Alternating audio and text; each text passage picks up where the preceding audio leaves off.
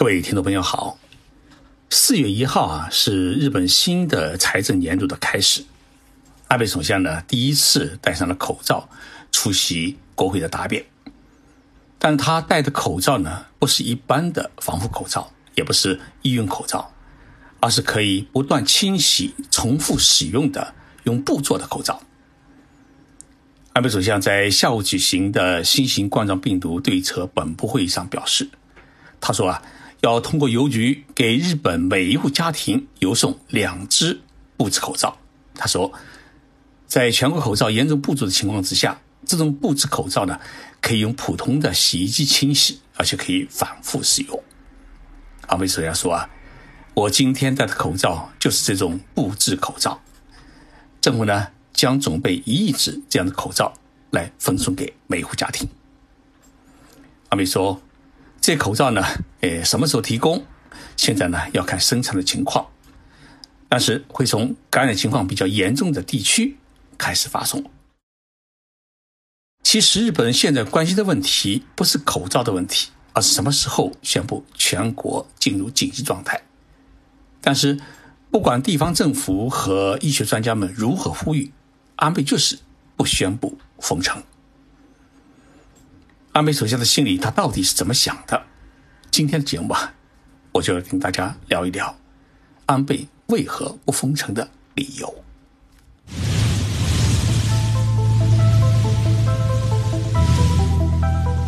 任你波涛汹涌，我自静静到来。静说日本，冷静才能说出真相。我是徐宁波。在东京，给各位讲述日本故事。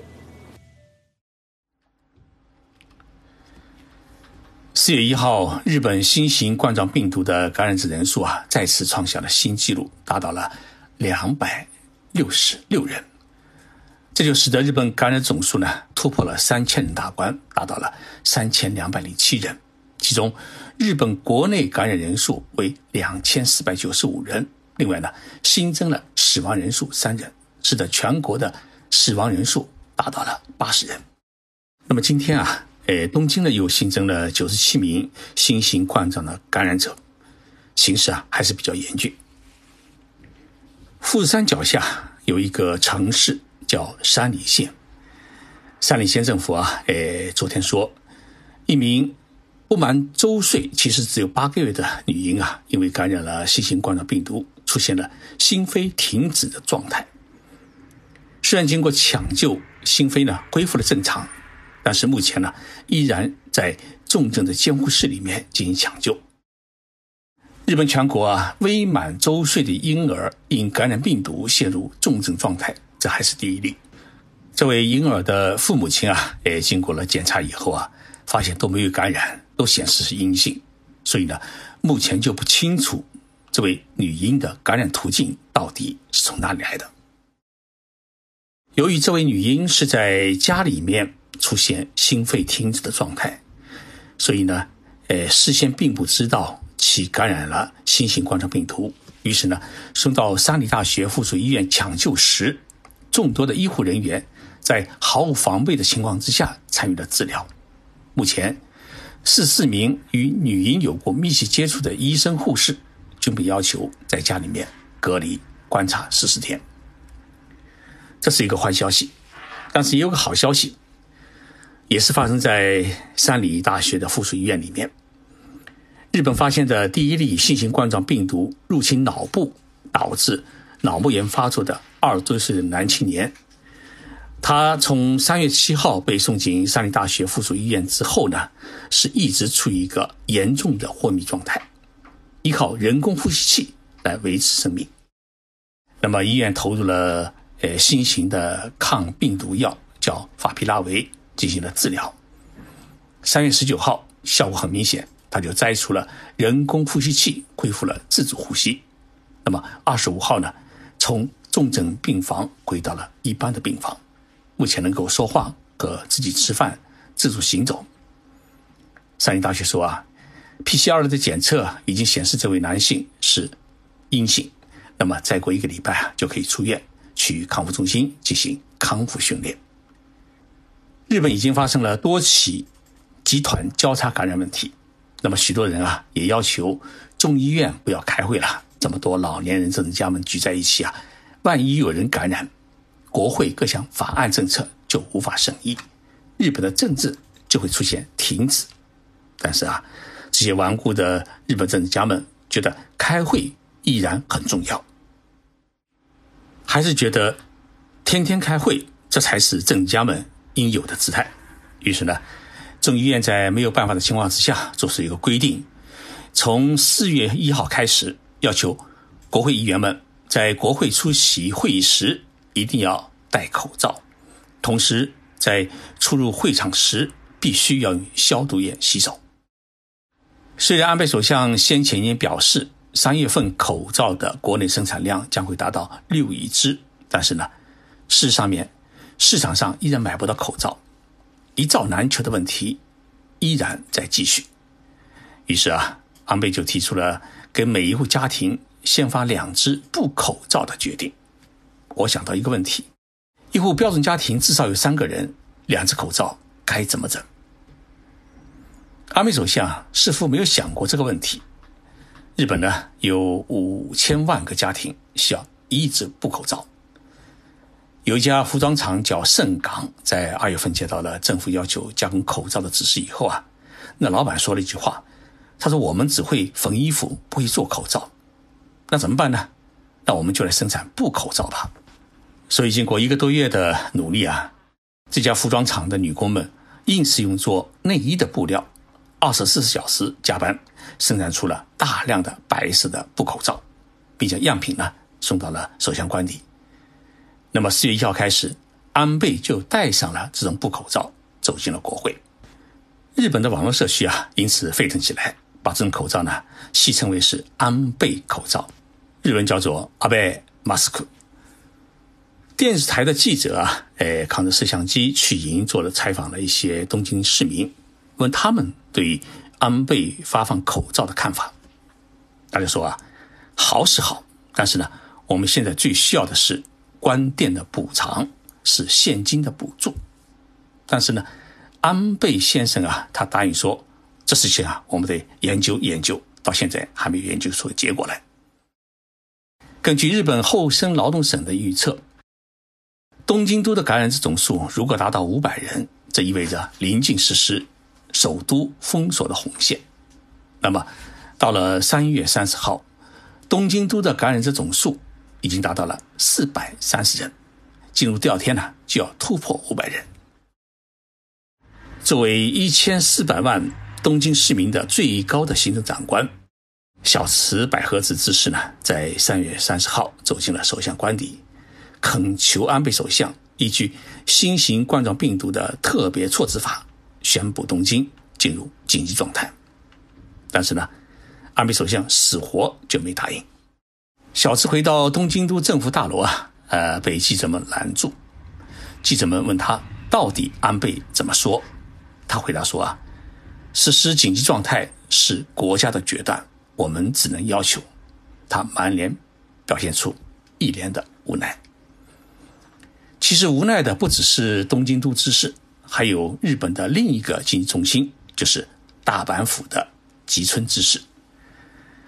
这位四十出头的少庄派的地方长官直接明说：“他说啊，虽然我们实施一定程度上的紧急状态没有法律依据，但是呢，必要时我们也不得不考虑这么做。”他说啊，年轻人成群结队外出，晚上的夜店依然是人员拥挤，这都是导致城市极端性感染问题爆发的最大的危险源。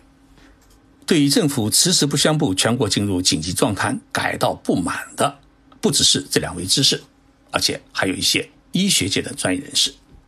日本全国医生组织叫日本医师会，于四月一号再次举行记者会，呼吁政府呢尽快宣告全国进入紧急状态。医师会的会长叫横昌，他在记者会上面哎指出，欧美各国的疫情在不断的扩大。日本也面临无法轻视的状况，政府呢应该加快宣告紧急状态。他说：“这不是我个人的要求，而是东京首都圈、大阪府和爱知县为中心的全国各地医师们的共同呼吁。作为日本政府新型冠状病毒专家委员会成员的医师会常务理事新报名在会上也指出，虽然从现状上来看，医疗还没有到崩溃的地步，但是呢，为了防止这样的局面的出现啊，必须尽快宣告全国进入紧急状态。恒昌会长呢，在记者会上面还宣读了一份医疗危机的状况宣言。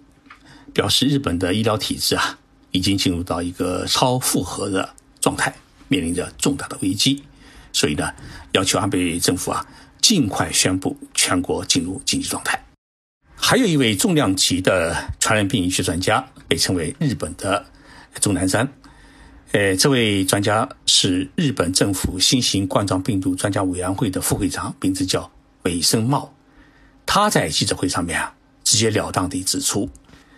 以大城市为中心啊，感染者数呢已经出现了激增的状态，特别是东京、神奈川、爱知、大阪和兵库等五个都浮现。今天也好，或者明天也好，我们要求必须实施根本性的对策。这个安倍首相啊，还是装着没听见。他在四月一号的政府对策本部会上面，只是宣布了两条最新的对策。第一条对策就是我刚才讲过的。通过邮局给每一户家庭分送两只布口罩，这可能会成为日本历史性的笑话。第二呢，从四月三号凌晨开始，对于包括中国、美国和欧洲在内的七十三个国家和地区的外国人实施禁止入境的措施。同时呢，对于来自全世界的人，主要是日本人，必须在入境之后呢，到政府指定的设施。隔离观察十四天，这意味着日本开始实施了封国的措施。今天，东京都的感染者人数呢激增了九十七人，总数已经达到了六百八十五人。按照这样的速度发展下去的话，到星期天，也就是四月五号，东京的感染者总数很可能会突破一千人。面对如此严峻的疫情状况，安倍首相他为何？还无动于衷呢。今天下午啊，东京都知事小池百合子呢出演了朝日电台的节目。他在被问到安倍首相为何还不宣布实施紧急状态的问题时，很坦白的说了一句话：“首相首先考虑的是对经济冲击的问题，也就是说，在维持正常的经济与社会活动的同时，最大限度的遏制疫情急剧的扩大。”虽然针对超过二十万感染者的美国社会来说啊，一亿三千万人口的日本，三千多名的感染者，这个数字啊确实不算什么，或者还可以算作是优等生。但是呢，回头看看这几天，像东京永寿的综合医院已经发生了一百多人的集团感染，著名的庆应艺术大学的附属医院也因为七名的医护人员和患者的感染。关闭了门诊和急诊。这所大学的附属医院啊，一天有三千多人门诊。那么关门以后，这三千多名的患者就被拒之门外。医疗体系确确实实已经到了崩溃的边缘。那么要生命还是要经济？作为一国之首相的安倍，看来依然是两手都不肯放，因为他很清楚。东京的 GDP 占据了全国的三分之一，大阪经济圈的 GDP 也占据了全国的三分之一。这两个经济圈都实施封城的话，那么日本经济必定会一塌糊涂。努力多年并以此为自豪的安倍经济学也将彻底宣告失败。牺牲部分生命救经济，还是牺牲经济救部分生命？安倍的内心啊，他有一个谱，那就是他自己啊，在前几天的记者会上面所透露过的一句话。这句话是这么说的：“我们必须要与看不见的敌人做长期战斗的准备。知道新型冠状病毒是一场长期战，那么就不想尽早发起总攻，让整个经济蒙受牺牲，熬着，熬到迫不得已时再实施全国的紧急状态。”这就是安倍的思路。问题是，我们的生命到底该怎么办？这个问题啊，其实我们不禁要问安倍首相，也要问我们自己。看来，在这非常时期啊，我们只能自己保护好自己。最近有一些听众朋友给我留言，告诉我啊，在日本留学的孩子没有口罩，问我能不能想办法给孩子们寄一些。我凡是看到过留言的，都已经寄了，每人多送五十只口罩。没有看到留言的，抱歉，不是我故意不帮忙。口罩现在从国内寄过来也很困难，因为百分之九十八的中日航线呢都已经取消。在东京羽田机场的停机坪上面，到处停着没有地方可以飞的客机，这种景象啊是几十年都看不到的。我会尽力帮助大家，实在手里没有口罩的话，也请大家原谅。谢谢大家的信任，我们一起来渡过难关。上一期的节目，我在最后播放了一首曲子，不少听众朋友呢表示说很喜欢，希望我们下期节目当中也能插播。闷在家里面啊，其实很需要音乐来舒缓我们的神经。我今天啊，再给大家播放一首日本歌手中岛美嘉的歌曲《雪之华》，希望大家喜欢。